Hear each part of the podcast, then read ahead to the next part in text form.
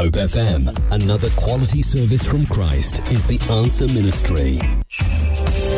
This is the Leadership Forum. Consider if everybody did what you are doing, would the world be a better place? That's a principle for just checking whether what you are doing is correct. Welcome to the Leadership Forum, where we explore principles, practices, and perspectives of effective leadership.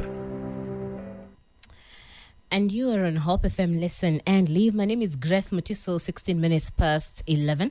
And this is the Leadership Forum, where we discuss matters, leaders and followers. And it's a great time for us to learn how to be great leaders. We began a session on motivation, a great way to begin the year, on how you as a leader, you can be able to motivate your team just beyond money. Imagine it's not money that your followers need that will motivate them to work. There are many other things we learned last time. I hope you can still remember and you applied. I applied one. I won't say the results, but it's working, and I hope you applied yourself too. So engage with us. Our SMS line is 20933. You can also talk to us on 0717400555. We are live at Hope TV and live on our social media handles at Hope FM Live, at Hope TV Kenya. Engage with us on those platforms. We'll be glad to hear from you and answer any of the questions that you have. Of course, in the next hour, we'll have our question of the day. At this point, allow me to invite our able facilitator, Reverend Dr. David Oginde, joining us graciously every alternate Monday for the Leadership Forum. Good morning, Bishop. Good morning. You've been well? Very well, thank you. Yes. Okay. Been very well. By God's grace.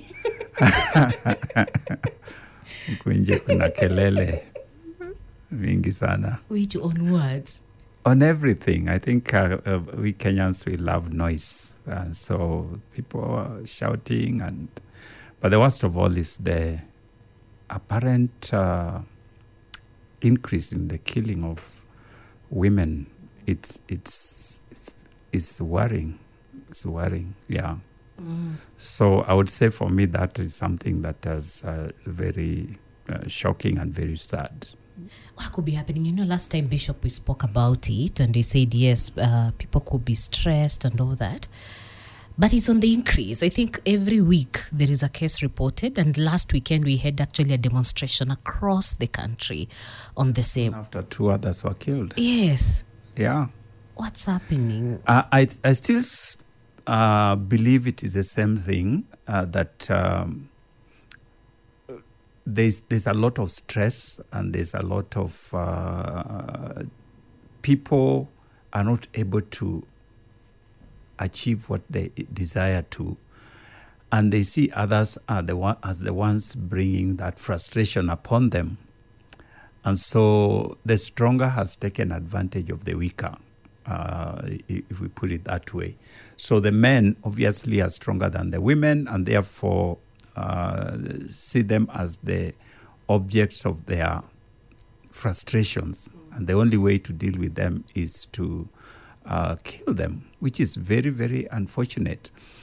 And it is an indication of a society that has broken down, really. Because in our original, traditional African society, we lived in communities. And therefore, that provided an opportunity for issues to be resolved in a communal way. Even within the family, if there was disagreement, you could always go out to your extended family to come and help you resolve the issues, go to the elders to help you sort out issues. And so you didn't find this level of people taking vengeance upon one another.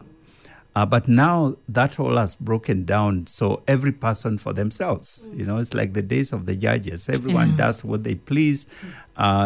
Children are out there. They're not living with their family. The families are not connected with their extended families. Those extended families are not part of a community. And so when I get frustrated, I do whatever I think is best for me to do to sort out myself. And I'm sure, and let me not say I'm sure, I hope that some of these people eventually regret what they have done. Yeah. But it is too late. Somebody's life has been taken. And as we said last time, I think seek help. Seek help when you find yourself in those situations. But the fact that this thing is on the increase, it means that our society is not in good shape. Yeah. It is not in good shape, yeah. And the sad bit, I think it's yesterday when I saw just a grandmother who's 60-year-old. Yeah. Yeah. So I kept wondering, what has a grandmother done? You know, this is a woman who's just enjoying life, thanking God. Yeah. You know, and it is that lack of an channel through which people can channel their grievances, channel their frustrations in a way that they can be helped. Mm. That seems to be going down. And we see it not just in Kenya. We see it out there in the U.S., particularly in the U.S. A lot of killings, people killing one another. Particularly the blacks have borne the brunt of killings. People just feel, no, you are this, and they shoot you. Mm. Children shooting one another in school, you know. It's again that whole breakdown of community, a social cohesion that can provide a place where you can take your grievances whenever you have that problem.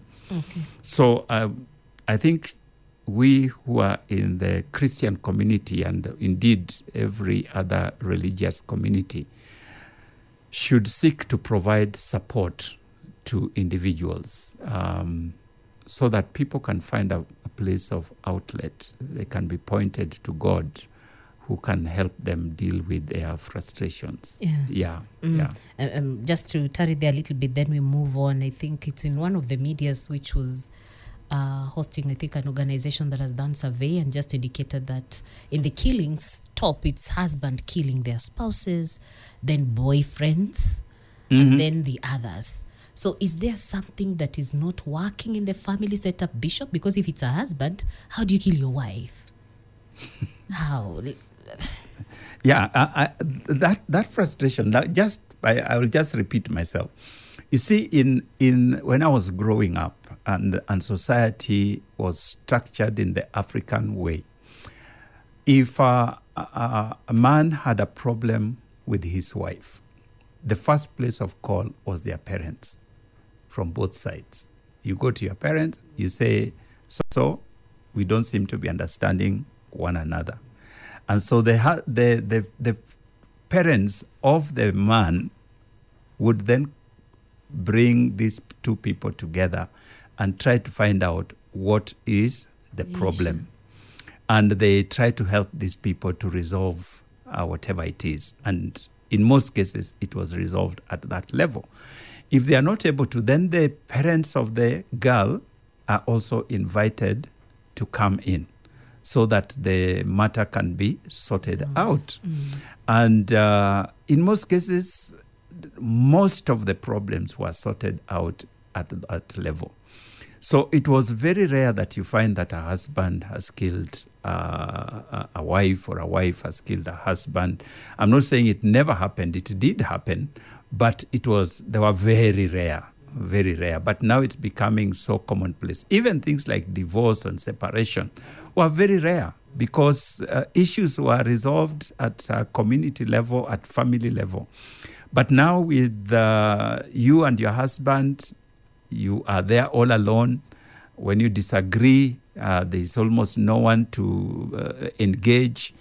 And then, depending on the temperaments of certain individuals, it is not just men killing their wives, but even wives killing their husbands, though that is not as prevalent as the other way around. It means that this is it. So if we can't agree, we either divorce, we separate, or we kill. There's no one else to be brought into the picture. And that's why I was saying that communities need to be put together, especially for us in the faith, to bring communities of faith where people can share I know in CITAM, for example, we have what you call the marriage communities that people come in, marriage care groups. MCCGs. Yes, the MCCGs. So couples are in a continuous fellowship, as it were, and people share some of the challenges and issues, and then you discover you're not the only one who has a problem. There are other people who are also going through different issues, and you can pray together, support one another, and this will bring down that kind of experience that we are seeing now. In terms of boyfriend, girlfriend, again, I think the other challenge that we are facing, Grace, is that young people have a very utopian thinking of marriage and relationship. Too much of the internet, too much of movies, and you think that these things that you see in movies, these things that you see in on internet, and people enjoying their lives and going out and doing what kind of thing, that is real life. Real life is not like that. Real life is human being to human being, yes, all with their faults. And so you find that this is a situation where two young people come together as friends and they have very high expectations of one another. And when those expectations are not met, then the disappointment sometimes becomes too great, and some people who are not able to control themselves end up doing very crazy things. So you saw that there was a man who was killed by a young girl. You know, it was not even clear whether she was underage or she was of age. I don't know where that case has got to. But he said she stabbed him 25 times. How do you stab somebody 25 times? That's very high level of anger and frustration. And they had just met that day. Well, as for whether they had met that day, I don't know. I think there is a story. They had just met somewhere that day. Whatever it is. But there's this frustration. So again, leveling our expectations of one another is so very important. The divorce rates are very high right now. I know several couples that I personally have married, and in some cases they have not even lasted a year. And they are separated. And you wonder, what did you discover in a year that you didn't know before you got married? But it is this very, what I call utopian expectation. You expect that a marriage is going to be a date.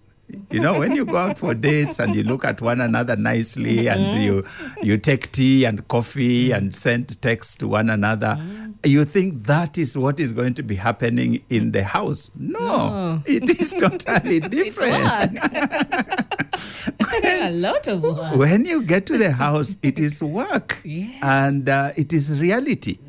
It is no longer just taking coffee. It is sorting out issues. Yes. And temperaments. And differences, yes, and so on. So, but young people get in, actually, I have come to almost believe that most young people, what they look forward to is the wedding. No. That's just an hour's event. Even if it takes 8 hours. It is an event. It's a day's event. Yeah. And many of them, and you see the amount of time and resources that go into preparing for a wedding. And it tells you that is where their mind is. It is the wedding. They don't think about the marriage, which is a journey. Yes, lifetime. Of many years. Yes. Of many years, depending on how long you live together. It's a journey of many years, but they don't think about that. So a wonderful wedding has been done, and all pomp and color, and as money is splashed around, and we are all impressed. But then, after the honeymoon, in fact, sometimes even during the honeymoon, reality comes. And you discover that you are two ordinary human beings who look at life very differently, who have come from very different backgrounds and have very different expectations, and suddenly you are shocked as to just what did I get myself into. Yeah. And the wedding is forgotten. The wedding is gone. For us, we have eaten the rice and soup very plenty, and we have gone back home. And we leave the two of you to now begin the true and real life's journey of marriage. And many young people are not prepared for it. Is there something that we need to do as church, something we need to do as parents to help our young people? You know? Yes, many churches have marriage counseling, some very, very detailed and very long. But sometimes I feel like many of the young people don't even take those lessons seriously. It is just part of the formality that we have to fulfill before we go to the wedding. I remember a very classical case of a couple that came to me to wed them when I was still in church. And so I asked them, have you done this and have you done that and have you done this? They had not done any of the formalities. The wedding was coming in 2 weeks' time. They had not done anything. So I was like, what? We are supposed to see a pastor. We are supposed to go through counseling. They had not done. All they had done was to go to the AG's office, register themselves, and for them, they were ready to get married. So when I told them even of just the notice, 21 days notice that needs to be read to the congregation, when I told them they need to go for premarital counseling, they need to do this and that, they were like, Pastor, we didn't know that. I'm saying, what? And these are adults. These are not like young children.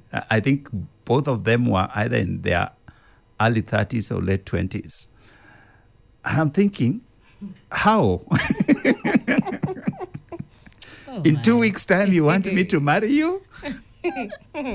It's very difficult. So it tells you that we have a problem. But just a simple answer to your question is that many churches have premarital counseling. And I want to encourage young people, if any is listening to us, take those counseling sessions seriously. Consider them seriously. And if you find that you are not yet ready for what you are being told, it is better for you not to go in.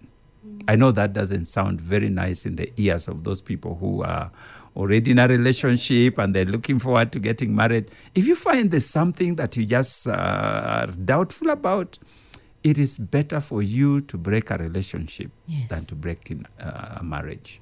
I agree. Or to fight and kill one another in the marriage. We try, even in the wedding day, we still give people opportunity. We ask you, are you really sure? Yes, confess if you're sure. That was a hard question. It is a hard question. It's easy to pause and reflect. Yeah. At that point, you still have the opportunity to change your mind. If there's something you're just not sure about, because once you get in there, it is a lifetime journey. It's a lifetime experience. Some young people say, oh, if it doesn't work, I'll just get out. That's not what marriage is. This is not a walk-in, walk-out. No. It is a lifetime journey. Okay. Anyway, that is where we find ourselves. Sawa. May the Lord help us. May the Lord help us. And also our young people. Amen. Amen. Let's now get to our topic. We began talking about motivation of your followers as a leader, and that is motivation beyond money. And we talked about a few things. We talked about a good working environment, Bishop. Also socialization, allowing you to allowing your team to give you feedback. What other one? Allowing them to express themselves. Yes, that one. So we talked about recognition. Recognize your members. Yes. Okay. So that they feel valued. They feel We said all those things. Yes. Yes. We can pick it up from there. Today we want to pick it up from there. Basically, we are looking at motivation so that your team members can perform to their optimum, you know. So this is the task and responsibility of a leader to motivate their members in so that they can perform. Now, job performance, scholars have identified three things that you consider in performance. Yes. The first one is the capacity, to perform, the degree to which an individual possesses the relevant talents, skills, abilities, knowledge, competencies, experiences, and that is what you'll find in a job advert. Yes, you know, because you want to, first and foremost, at the very bare minimum, you want to find out, does this person have the capacity to perform? Mm. And in most cases, other than where there is some games being played on the side, some favoritism and so on, when in a good job recruitment or we call it procurement, you will get people of capacity. Yes. They will have all those things that you are looking for. The person you ultimately get is a person who has the capacity that you are looking for. So when the person is on board, you are no longer talking about do they have the capacity. Mm-mm. It may not be to the fullest extent, but at least they have the bare minimum that is required and the rest can be developed. So that capacity will enable an individual to perform yes. the job that is required, the task that they have been assigned. The second level in performance then is the opportunity to perform. I have all that I is required to perform, but have I been given the opportunity to utilize my skills, my gifts, my talents? Let me just go back yes. to capacity, for example. When a person does not have the capacity to perform, it ends up in a double frustration. A frustration of the leader or the employer and a frustration of the member or the employed. Because you come into an organization or a team to make a contribution. Yes. You come in to make a difference. And there's a joy that you and fulfillment that you find in so doing. So when then you get into a place where you do not have the capacity to do that, you're frustrated. Mm. And that's why shortcuts in recruitment do not work. You know, Mm-mm. if you take a person simply because they are your relative or your friend, but they don't have the capacity to perform, both of you will be frustrated. Yes.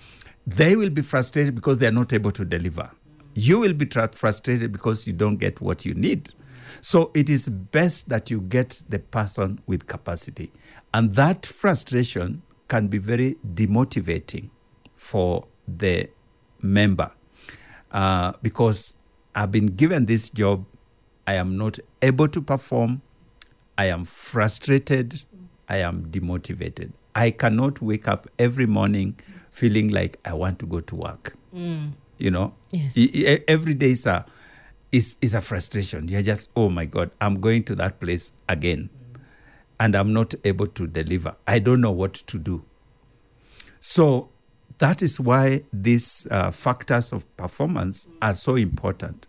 Okay. Get people with capacity to perform. Bishop, is there a possibility? Yes. That because capacity to perform, as I've heard you, is you get it right during recruitment. Yes. Is there a possibility somebody can come? You know, you have good orators and they're able to pitch properly. They've done their research well. And you feel, this one has everything. This is the person. And you pick. And now when it comes to level 2, when you expect them to deliver, it now becomes war. Can that leak during recruitment? It sometimes does. But a good recruitment process should sift that out. Because we are talking about, you are looking at skills, that the person has relevant skills. You will ask them what they have done, you know, to demonstrate those skills. You are looking at abilities. You are testing knowledge of the work that is to be done. You are looking at experience. Where have they done this before? So if you have a good recruitment process, it is possible for good talkers to to talk their way into the job, but there will be few.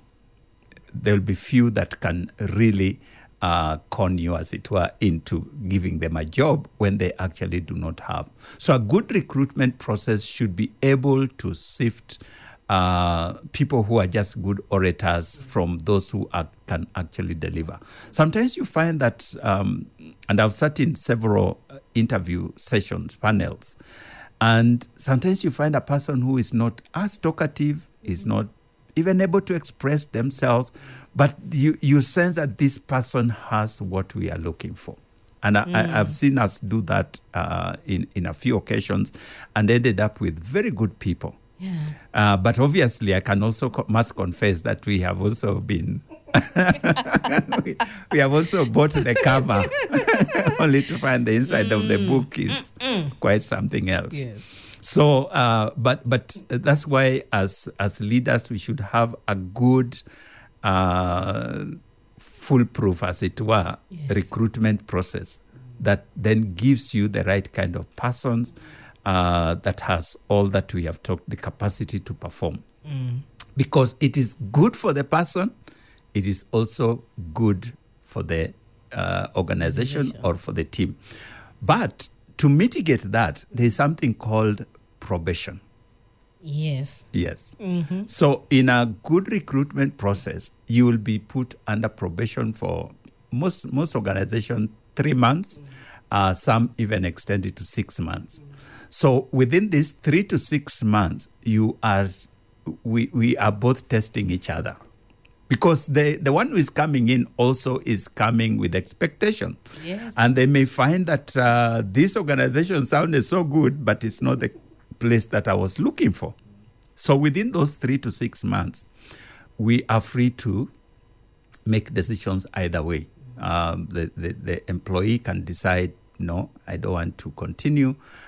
This is not the environment I thought it was. And you can change your mind. But the employer also has opportunity to be satisfied that, yes, this person has what it takes or at least has the potential to be where we want them. And during that probation period, then we can then confirm you if you are happy with your work or say, sorry, this is not working. Okay. Yeah. And still on that, because I sense that is a very critical point. Yes. On capacity to perform. You know, last time we said we miss it, even in the people we hire to serve us in government, we miss it at recruitment. So to help leaders who are watching us and listening to us, my question is, where is the place of intuition? So we've come, we're in the panel, and maybe three, tick, tick, tick, but there is something not coming through. But the intuition, the gut feeling says, this person, let's give this person an opportunity. Is there a place of intuition when it comes to recruitment? Yes, intuition. In fact, I've just alluded to it in giving you a personal example. That sometimes you, in this recruitment process, some of the candidates present themselves so well that you just feel, this is the person or these are the people that we need to choose from. Then there's this other person who is not as presentable. Sometimes they don't even... I remember one situation where there was this young lady. When she walked through the door, I was thinking, didn't somebody even help her package herself for an interview? You know, just the way she looked. First impression was like... disaster. But then when you start talking with her, you begin to find like, she has some depth. She has something. Yes. And eventually something tells you this could be the person that we are looking for. And in the panel, therefore, you find you are thinking, you know, of course you are not sharing this before the end of the interview. Yes. You are feeling like, could I be wrong? You know, because I'm leaning towards this person, but they don't seem to, you know, be really up there. Yes. Could I be wrong somewhere? And you almost tend to want to adjust your points, but then you leave. But when you share, you find that everybody is the same. Yes. You know, yes. They were also thinking likewise. Yes. So when somebody say, yeah, I also seem to like this person, even though they may not seem to have what all that we are looking for, but there's something about her or about him. And you end up taking the person and they turn out to be very good people. And vice versa. Yes. The person is presenting themselves so well, everything box, tick, tick, tick, like you're saying. But something within you is saying, I'm not sure about this person. I'm not sure. And again, when you compare notes with other panelists, you discover that they are also feeling the same. So intuition does play a role, and I think we have said it in this on this platform before, that previously in leadership studies and leadership practice, intuition was not considered as a legitimate basis for making decisions. But in more recent times, intuition has been brought on board as a legitimate basis for making decisions. Yes. So even in deciding who to recruit and who not to, it is fair to use that. And sometimes, let's say, for example, you have looked at all the people and the only person who looked like they're qualified, they tick all the boxes, but something in you tells you no. Sometimes it's important to just postpone that decision. Yes. And wait. I don't know whether I've given that example here, but I remember one time we were recruiting pastors and we interviewed 30. Yes. I think I've mentioned you it. You mentioned here. Last yes. And so, fell to a for some. So at the end of it, no, we fell for a for ourselves. After 3 days. After 3 days of sitting and interviewing all these people, we felt like we can't go hunting and just come with zero. I think we are being too harsh on ourselves or on the candidates. So we decided to take 2 of them. And as I may have mentioned, those people didn't last. We regretted from the beginning. Yeah. So trust also your gut feeling. For us who are Christians, of course, we say, listen to the Holy Spirit. Yes, yes. Okay. Yeah. So capacity to perform is the first place to begin, because before we get into the motivation, let these basics be in place. Yes. Let them be in place. The second one, we talked about the opportunity to perform. Opportunity to perform is where you have now got this person who has the capacity, has everything that you need. But then they are not given that opportunity to perform. You know? So some people are performing below capacity or no opportunity. That also can bring frustration to an individual. If I have come with my skills, with my abilities, with all that it takes and is required, and then I'm not given opportunity to exercise and to utilize my skills, my abilities, my knowledge, my experience, again, it becomes a frustration. Yes. So even before you talk about motivation, have you given this person an opportunity to experience or to exercise the capacity that they have brought on board? You could be, you know, like many of us, if I use just a practical example, you buy a phone for a lot of money, you know, because you also want a smartphone. And so you have spent 20, 30,000, you know, for some people, 200,000. Yeah, their phones for $250,000. But then all you do is you use it for text and for WhatsApp and for calling. That phone is loaded with a lot of things. It comes loaded with a lot of things. Yes. But some of us, we don't even read the manual to just get to know what your phone, what your device can actually do. So there are so many other things that you are doing on the side which your gadget could actually help you do. But because you have not read the manual, or you have not taken time to appreciate what this gadget can offer you, that gadget could actually grow old in your hands, utilize under capacity. So you had a full capacity phone, but you are utilizing at a very low capacity. And that happens with the human beings. They come fully loaded with a lot. But because we have not explored and given them opportunity to utilize their capacity, then that person may also grow old in your organization without you knowing that there are things they were capable of doing. So one day you may just stumble. Maybe you are doing something and then they say, could I try it? And they try it and voila. You're like, I didn't know you could do this. You never asked, boss. You never asked. Beyond never asking is you never gave me the opportunity to try. And so when we are doing transformational leadership, one of the things we said is you challenge your team members to expand and extend their capacity. Give them opportunity to innovate, to try new things, so that in that process you may discover where their capacity lies and what they are capable of doing. And they may surprise you with just what they are able to do. So give people opportunity, because when they are not given opportunity, again it ends up in frustration.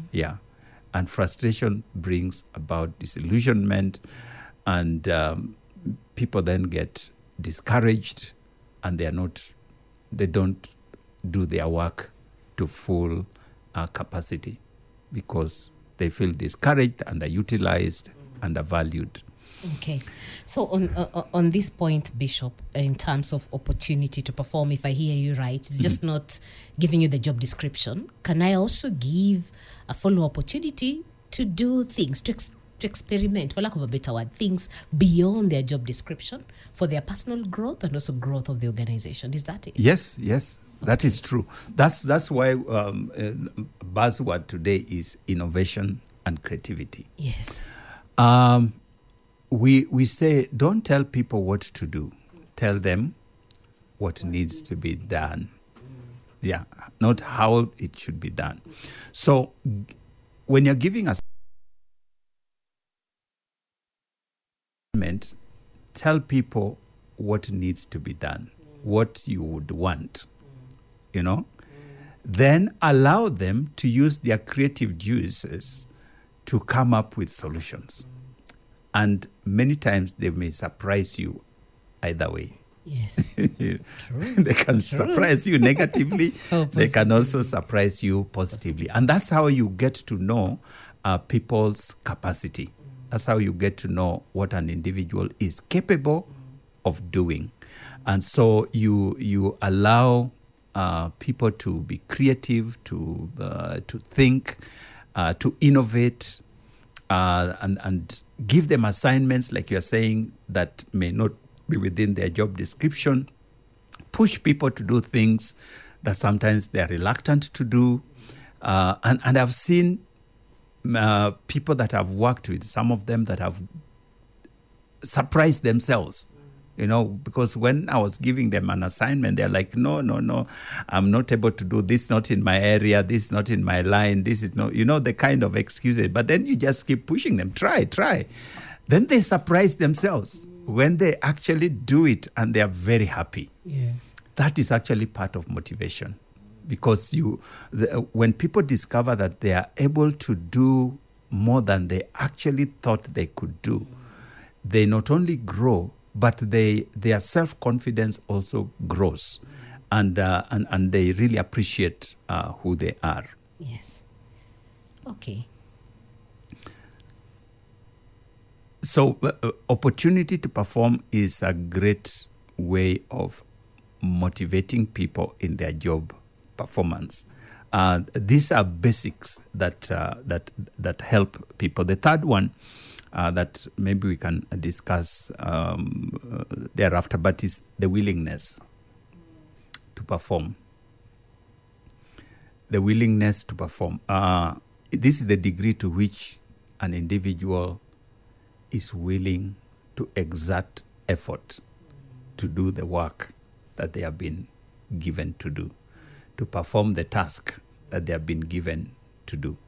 Now, a person may have the capacity, they may have the opportunity, but they are not willing. Like you say, you can take a cow to the river, but you can't force them to drink the water. Yes. So the willingness has to be there. And in teams and organizations, you will find people who fall in this category of not willing. It is not that they can't do it.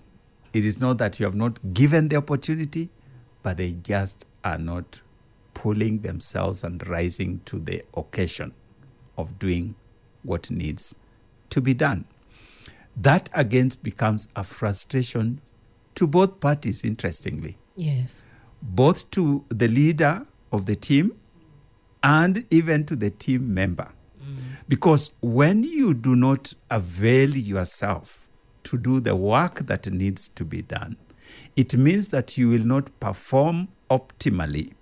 And when, therefore, an appraisal is done, you will be found to have underperformed, and you will be discouraged in yourself when you finally get your results. And I'm not just talking about the formal appraisal system, which many organizations have in place, but I'm talking about appraisal even after just the particular task. Yes. You know, you are given this task and you come back to give the results. And I look at it and I say, surely, is this the best that you could do? Yeah. And you thought I would be okay with it, but I am not okay with it. The very fact that I'm not happy as your leader with what you have delivered is a frustration to you and a frustration to me. Yes. And behind it is that you didn't exert yourself. You didn't give it your very best. You have the capacity, you have the opportunity, but you did not have the willingness. So people give you substandard job, not because they are not able to do a better job, but because they have not exerted themselves. And so when you come, and some bosses are very bad, you know, they will throw the thing at you and say, is this the best you can do? Then you say, my boss is so bad. But it's because you did not exert yourself. You did not do the best that you are capable of doing. That can be a frustration to both parties. Let's pause on that one. Yes. And catch up with the news for followers listening to us and leaders, and just Google, where are you? You know, are you the one who you don't have the willingness to perform? And we'll be right back right here. Let's catch up with the news at noon with Joseph Maingi on the other side of the studio. And then we'll be back with more of this. And we'll also be sampling some of your questions and comments on 0717400555. And our SMS line is 20933 right here. Top FM and Hope TV. Listen and live. My name is Grace Matissel. Hope FM. It's now 12. And we are back on the Leadership Forum this day. Before I bring Bishop back, I need to let you know that this Sunday, the place we need to be is at CITAM Thika Road. Yes, CITAM Thika Road, because Hope Media Crew will be there. We'll be fellowshipping at CITAM Thika Road this Sunday, the 4th of February 2024, for both services. And we are here to invite you to join us for the first service at 8:30 a.m. and the second service at 10. Yes, 8:30 a.m. for first service, 10:30 a.m. for the second service. Remember, if you are far away, you're not able to join us at CITAM Thika Road, you can catch the service live at Hope TV and on our social media pages at Hope FM Live at Hope TV Kenya. So come meet me, I'll be there. All my other colleagues, presenters on Radio TV will be there, and also come and meet other great men and women who help us serve while on air. We'll be there at CITAM Thika Road. That is this coming Sunday, the 4th of February, the year 2024. I hope to see you there. Allow me to invite back Bishop Oginde. We stopped at the point we are focusing about the willingness to perform by the followers. Yes. Yes, we stopped there, and we are saying that one can have the capacity and one has the opportunity, but they are just not willing to perform. And that becomes a frustration for both parties because you, as I was giving example, you're given a task to perform and there are certain expectations. But because you're not willing, for whatever reason, sometimes people are not willing because that is not a task that they enjoy doing, or they were expecting to be assigned a different one, but they have been given this one, and so on and so forth. They have had a quarrel with somebody else. Their psyche is not such that they can perform. Some people are just discouraged, and so they don't perform. So you are given this task, and you do the bare minimum. You bring it to your leader, and they are looking at it and wondering, I know you because you have the capacity. How could you give me such substandard work? You know? But for you, that is the best you could give at that time because of the status you are in. So that unwillingness creates a tension between the two of you. Your leader is not happy, and certainly you will also not be happy because you are being judged for not performing to the standard that is expected. So that is something that now falls on the part of the individual. Willingness is an individual thing. Opportunity, you are given. That's the leader to give you the opportunity. Yes. Capacity is yours, but it is up to the leader to pick people of capacity. But when it comes to willingness, it is you. Even God in heaven, who has given us all that we need to perform, has still allowed us to choose to perform. So we have to be willing to do what he asks us to do. And Jesus made it clear, we will be judged according to what we do. So it's a very, very important thing when it comes to issues of motivation and performance, the willingness to perform. And then therefore, I thought we could go back there a bit before we continue with the motivation, because they are linked. When we are now getting into motivation, which we had already started on, we are now looking at, here is a person who is either performing, overperforming, underperforming. What are the factors that could be creating that performance? And therefore, what can I do as a leader in order to help this person perform to their best? Yes. A person who is already performing, performing very well, A+, what do they need? They need to be encouraged to continue. So that if you are performing very well, but it's not being appreciated, recognized, and all those things, it can cause you to begin to slide back. Yes. After all, nobody cares. After all, nobody even recognizes. Yes. So a super performer still needs motivation to continue performing at the same level, if not better. An average performer, person who is doing what is expected, that is called an average performer. Yes. You deliver what is expected. To the core. Yes. If it's 16, it's 16. You know, in CBC, I think now we know it.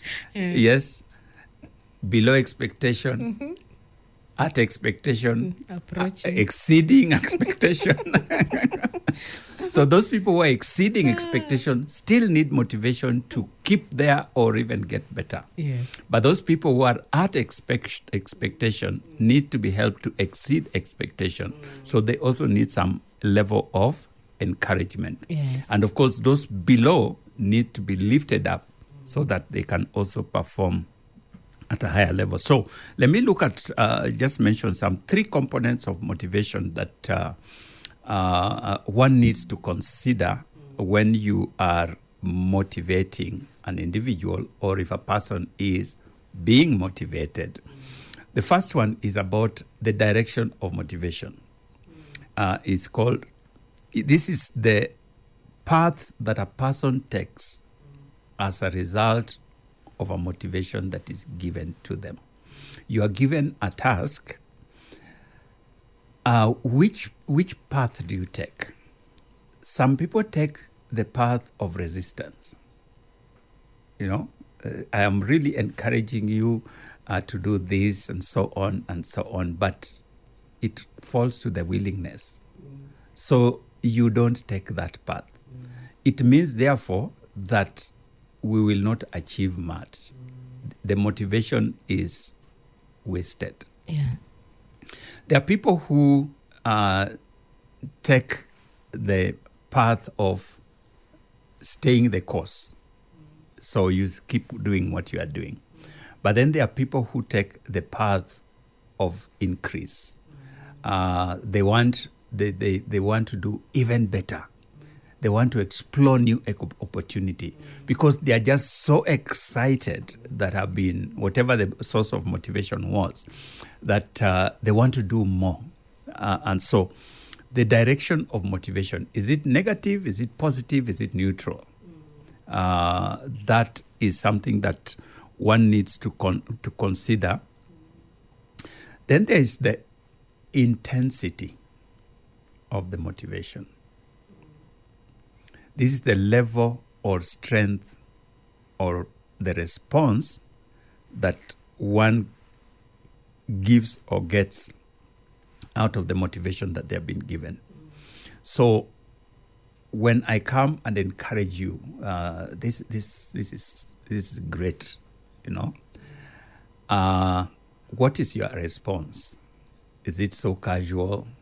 You know, or do you now exert even more strength and effort towards the achievement of the objective? So the level of strength that is given to the work that is going to be done. So some motivation that you give to individuals may cause them just to remain at the same level. Mm. You know, they have chosen. This is two-way. Okay. It could be that what I consider to be a motivation to you is not a motivation. For example, we talked about money. Mm. So I increase your salary. Yes. By maybe another 10, 20,000. Give a good figure, Bishop. Grace, I can see you are at another level. So let me say 100,000 because for you, and 5. Add another 0. On a light note. So you see, already you are saying that if we give you 20,000, it will not motivate you. It won't. It won't motivate you because it's useless. No, it's not useless. It's something. It doesn't take you where you want to go. So it will not be a motivation. But from your end, from my end, I thought I'm doing my very best. I'm appreciating Grace for the work she has done. And I'm saying, Grace, we are adding you another 20,000. And then you are like, 20,000. It can even act as a discouragement. With all the work I have done, that's all you can do. So that will then cause there not to be movement, even with the motivation.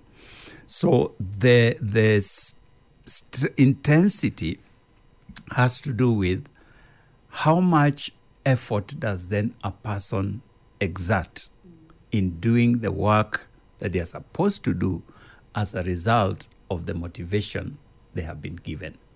So, for example, still with the 20, I'll receive it. I think at the back of my mind, I was expecting 100, but still I'll go an extra mile, or I might choose to remain status quo. Exactly. Okay. That's what is called intensity. So, to what extent does this push you to do the right thing? Yeah, makes sense. Or to even do better. Yes. Yes. That is the issue of intensity. How much effort you exert will depend on how you perceive the encouragement or the motivation. The third is persistence. Persistence has to do with how long you can stay and continue doing what you are doing in the right direction as a result of the motivation that you have been given. If we give you this 20,000, let's assume you are excited about it. Yes, very excited. Very excited. Oh, I was not expecting. Surprise. It is a surprise. So, how long can it keep you doing the right thing, motivated to do the right thing? Yes. Is it a few weeks, a few months, a few years? That's what we call the persistence. So that as you do your work, even though it is difficult, as you do your work, even though it is challenging, you feel sufficiently motivated to continue doing it because you feel recognized, appreciated, etc., etc. That is when we call it external motivation. So, but if it is internal motivation, which we call last time we mentioned as intrinsic motivation, then how much can your intrinsic motivation carry you to keep doing the right thing, irrespective of what is happening on the outside? That's what we call intensity. So it can carry you a few days, it can carry you a few months, it can carry you a few years. Keeping on doing the right thing, keeping on moving in the right direction, even though no other external motivators are added to it. Yeah. But you just keep going. So this intrinsic motivation is really important to be cultivated. Intrinsic motivation is the only motivation that can get you where you want to go. And help you avoid complaining. I've given to this organization. No. They don't. I may recognize that I'm not being appreciated, I'm not being rewarded, I'm not being compensated according to the work that I'm doing, you know. But just because of who I am, I cannot deliver any less because it goes with my name. True. I value myself too much to give substandard work just because somebody is not doing their work. So I'll still deliver even though circumstances are not conducive. That is intrinsic motivation. Yes. It is the best motivation. It is what will carry you through. In fact, what I normally tell people, especially those who are employed, that if you are going to develop yourself as an individual, work for yourself. Don't work for your boss. Don't work for your organization. Work for yourself. Yes. What do I mean by that? It means that because I want to grow as a person, every opportunity I get to do anything, I take it as an opportunity for personal development. When I'm given a task to undertake, I see it as an opportunity to develop and grow my skills in that area.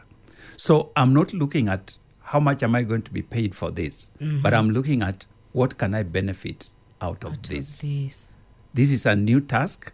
So next time, perhaps I'm doing my CV, I can update my CV that I have been able to do this successfully. Yes. When I get another opportunity like that, I have the confidence, and because I have the experience and expertise to be able to do it. So I therefore work for myself. I don't work for my organization. My organization benefits from the byproduct of my self-development. Yes. Do you see? Yes. So then I will not be looking at how much am I being paid, how much am I being appreciated, how much I'm being recognized. And those things come as a by the way. They are what Jesus would say shall be added unto you. All the other things. All the other things. Yes. They are added unto me. Yes. A person who works that way, you'll find they are permanently motivated. They are always excited about their work. They are always excited about what they are doing. When you ask them, so how much are you being paid for this? You, really? Are you sure? And the way you exert yourself is because I'm exerting myself for myself, not for the organization, not for the pay, the compensation, but because I want to grow myself, I want to develop myself. I've got an opportunity to develop myself, and therefore I'm going to do it. Yes. When a task comes and nobody else wants to do it, I say, bring it on. Bring it on. And I do it well. And you do it well.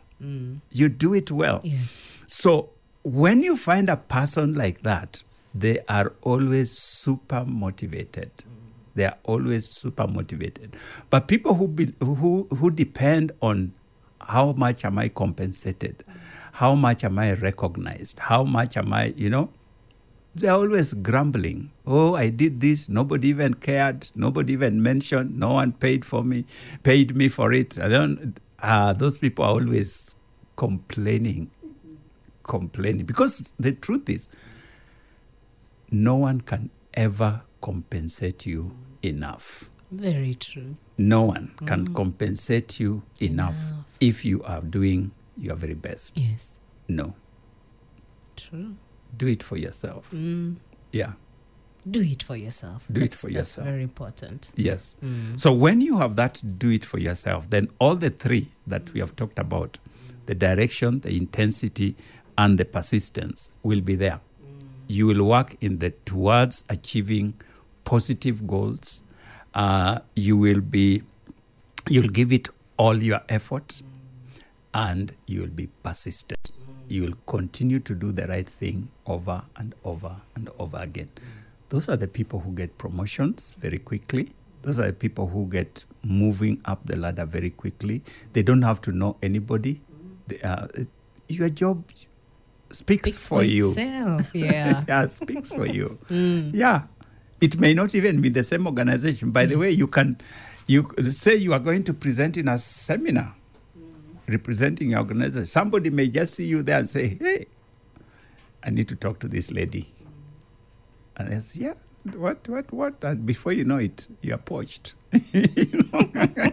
They look for you. They look for you. Don't look for them because they are just. They ask you, how much are you being paid? And they are shocked. We can give you 5 times that. Yeah.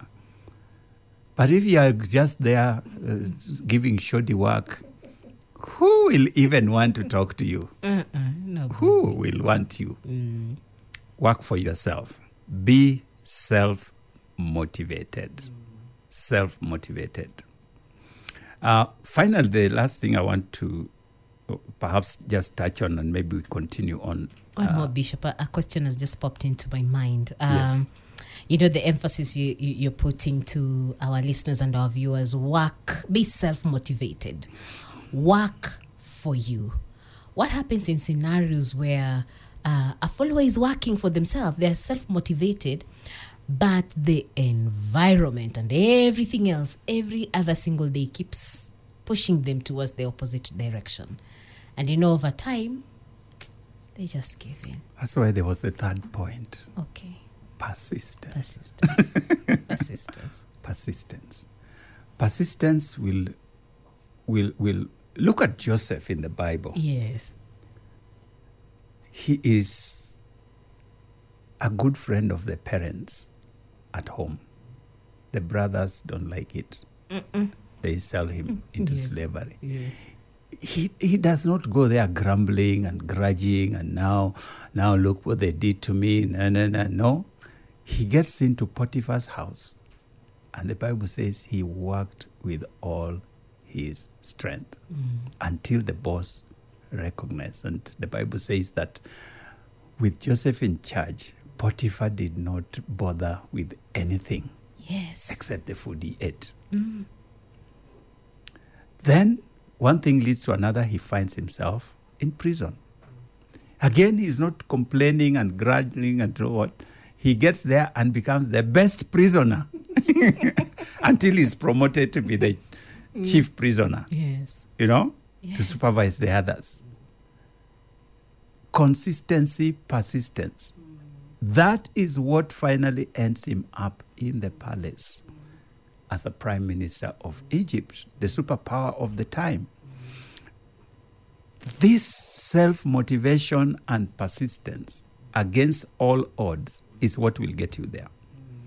And I can give you personal examples. I mean, when I talk about working for yourself, I've done it in many places. There are things I've done for years that I'm not paid for. Nobody compensates me. But it is those things that propel you to the next level. Yes. It is what opens doors for opportunity. Yes. Because people get to see what you are doing. People get to hear what you are saying. And they feel we could do with this. So it is not because it is easy, but it is because you are persistent. Yes. Because it is the right thing. Yeah. The right thing is not always easy. No. But that's why you are internally motivated. Yes. Internally motivated. Yes. So if you do a great work and then it is shoved aside, so nobody recognizes you, or like happens in organization, somebody steals it and takes the glory. Yeah. Your boss picks your work and goes and makes a powerful presentation as if it is their own. Mm-hmm. And they are sitting there, no acknowledgement, no mention of you. Mm-hmm. You are happy. You're okay. At least you contributed to the boss' great performance. Yeah. Yeah. If he gets a promotion as a result of your work, why not? That's why you are there, That sounds tough. It is tough, but those are things that then that same boss may not acknowledge you now, but say they get another opportunity somewhere, they can mention, I have a worker who can help you in this thing. Mm-hmm. And before you know it, you've been introduced to another place or to another person who will more than compensate you for the work you have done. Yes. So doing the right thing, doing it with all your heart, doing it with all your might, is never lost. It's never lost. Just work for yourself. Yes. Yeah. Don't be this person who has to be supervised. In your timekeeping, in your delivery, in your, don't be those kinds of people who, now what is the time that you are arriving? Just do it. It is the right thing to arrive on time. Yes. It's the right thing to deliver on time. It's the right thing to do things with excellence. Yes. Just do it. Yeah. Okay. Self-motivation. Maybe we can take questions. I can see our time is fast spent. You wanted to give us one more thing. No, let's do it next time. Oh, my. Okay. Yes. Sour. Yes. If there are comments and questions. Yes. If there aren't, then we can proceed. Okay. Allow us to get to our question of the day, where we are sampling some of your questions and comments that have come through. Remember, our WhatsApp line is 0717400555, and you can also talk to us on at Hope FM Live at Hope TV Kenya. Question of the day on the Leadership Forum. Okay, Bishop. Let's begin with this. okay, why is this question disappearing? It doesn't have self-motivation. It's running away. Listen, sis. Bishop, can a hands-on leader demotivate a worker? Allow me to use the case of our political leader going round launching and commissioning some projects that could have been commissioned, said by maybe a junior kind of a leader, not at a higher level.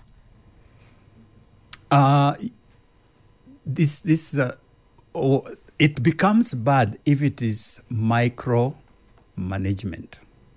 You know, there are leaders who are micro managers who want to be involved in everything. You know, like in the good old days, I give you a letter to type for me, but then I'm standing behind you telling you, no, don't do that. Oh, yeah, correct that one. It is terrible. Yes. I've sat in board meetings where the chairman even dictates the minutes. Hey. You discuss, and say, once you have reached agreement, say, secretary, okay, now write this, and then dictate and say, the board agreed. That's tiring. And so we take the next few minutes while they are dictating how that particular resolution should be drafted and put in words. There are people who are like that. And it can be very demotivating. I agree with the listener that can be demotivating. So, like we said earlier, don't tell people, your team members, how to do things. Tell them what to do. So you can make adjustments and corrections after they brought to you. Because you see, when you're telling people how to do things, then the best you can get is your own ideas. That's the best you can get. But when you allow people to explore, then you also get their ideas. So makes the two of you, and you become more powerful. Yes. So by dictating to people and instructing people exactly what they are supposed to do, it is only your ideas that are running the organization or running the project or running the task. So benefit from the team members by allowing them to explore. Yes. Okay. This one says, Bishop, what do you do in a situation where you have this capacity, excess energy, but when you go extra mile, your boss or colleagues feel threatened or they say, unajipendekeza, ama we ni mjuaji sana, and you know more than that. What should I do as a follower? That happens. And we just gave the story of Joseph. When he was in his parents' home, that's why he was sold into slavery, because they thought, ni mjuaji sana. You know, even the parents began to think, hey, this son of ours, are we going to bow before you? Ni mjuaji sana. So that is a normal response and reaction sometimes in organizations or within teams.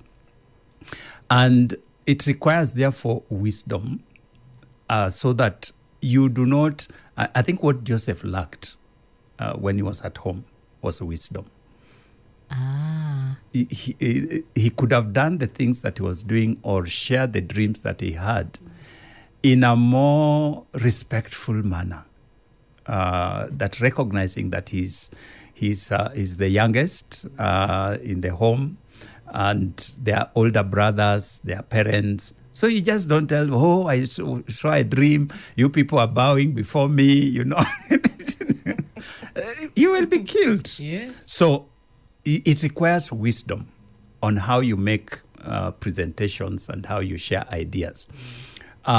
One of the things I've said here before, always use the plural form in making, sharing your ideas. Yes. Always use the tentative language in sharing ideas. What do I mean? Plural is, don't always talk about I. Mm-mm. Even if it is you. Mm. Yeah. this is what we could do. No? Yes. We could check this, we could explore this, we could do it in this other way. It is we. Yes. Yes. So if you are giving it to a third party, still use the we language. We did this, we came up with this, we were wondering about this, you know, we as the team. People feel included. Everybody knows where the idea has come from. Yes. But you have included. It's very unlikely that they will kill you for giving them credit that doesn't belong to them. But when the rubber meets the road, even some of your team members will say, by the way, it's Grace who came up with this idea, and we really appreciate her being a member of our team. Okay. You know, she really helped us. Because they realize that you also recognize them and you acknowledge them. But if you are always talking, I told them, I came up with this idea, I was wondering, I thought, then of course people feel excluded. The tentative side to it. Don't be too emphatic. This is what we should do. This is what you should do. This is what I think this is the direction I think we should go. And so on and so forth. That is too emphatic. People think, are you the only one with ideas, you know? But when you say, suppose we did this, I was just wondering if we could consider this. People feel you're giving them room to make a contribution to your ideas. Yes. So it doesn't come out like you are arrogant and you are final in your decision, because there's a possibility that your idea is wrong. True. Or may not be 100% true. Yes. So give it with some level of room for others to make contribution, to adjust to it. When you do that, people then appreciate you and they feel they're included and you don't come out as arrogant. Yeah. Okay. Thank you, Maureen, for listening in from Gracious Design City Stadium. Thank you for listening. Somebody asking, you want more points around opportunity to perform? Please, the recording is at Hope FM Live at Hope TV Kenya. Run to YouTube. Better still, Hope FM podcast on www.hopemediakenya.org. By tomorrow, you'll be having this session up. You can be able to catch the same discussion, or on Saturday, 7 a.m. to 8 a.m. Catch a repeat right here at Hope FM, and thank you for listening. Okay. This one says, Bishop, what's the healthy leadership motivation to use to address church dramas? Following recent dramas here at home, one church member, I think, beat to death suspected of stealing 2,000, and another church member held protest to impeach the pastor because of exposing their marriage issues. So what's the best healthy way to motivate in such situations? I don't think that is a motivation issue. It could be a leadership issue, but not necessarily motivation issue. It is how do you relate within the church environment. It has a lot to do with the governance. In every organization, not just church, but includes church, there should be a governance structure and system that allows members to make contribution of ideas, but also allows member to bring up their grievances, and it is resolved in an amicable manner. When those avenues and channels are not there, then people resolve toward the kind of thing that is being described here. So what my advice would be, as a church, put in place systems and structures that are, everybody knows that should I disagree with the pastor, this is the channel to follow. And it will be dealt with objectively, and the matter will be resolved. Should I disagree with a fellow member of the congregation, this is the channel for me to follow, and the matter will be listened to and be resolved amicably. That brings unity within the body, And it helps people to know that we don't have to pick pangas and rungus and fight ourselves, because there are these channels that have been provided through which our grievances, our disagreements, our views and opinions can be considered. Yes. Okay. Hi, this one says, I think this one wrote in when you tackled it, but let's see. Brother writes and says, Bishop, what do you do when your HOD keeps saying he did this and that when he knows very well it's you have been lobbying for business and he tells other bosses it's him? Please advise me on what to do. I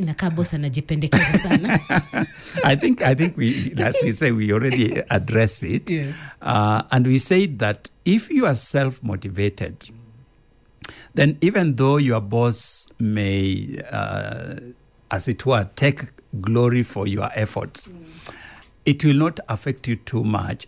It will affect you because we are human beings. We like to be recognized. We like to be appreciated and acknowledged. So I'm not saying that you are a stone, you'll just sit there and say, okay. No, you will still feel something within. But because you are self-motivated, you do not, it does not demotivate you from now doing even more. Because remember we said, you are working for yourself. You know? Yes. People will eventually know that all these stories is hot air. This is all coming from you, you know, and you can't live a lie forever. It will eventually come out.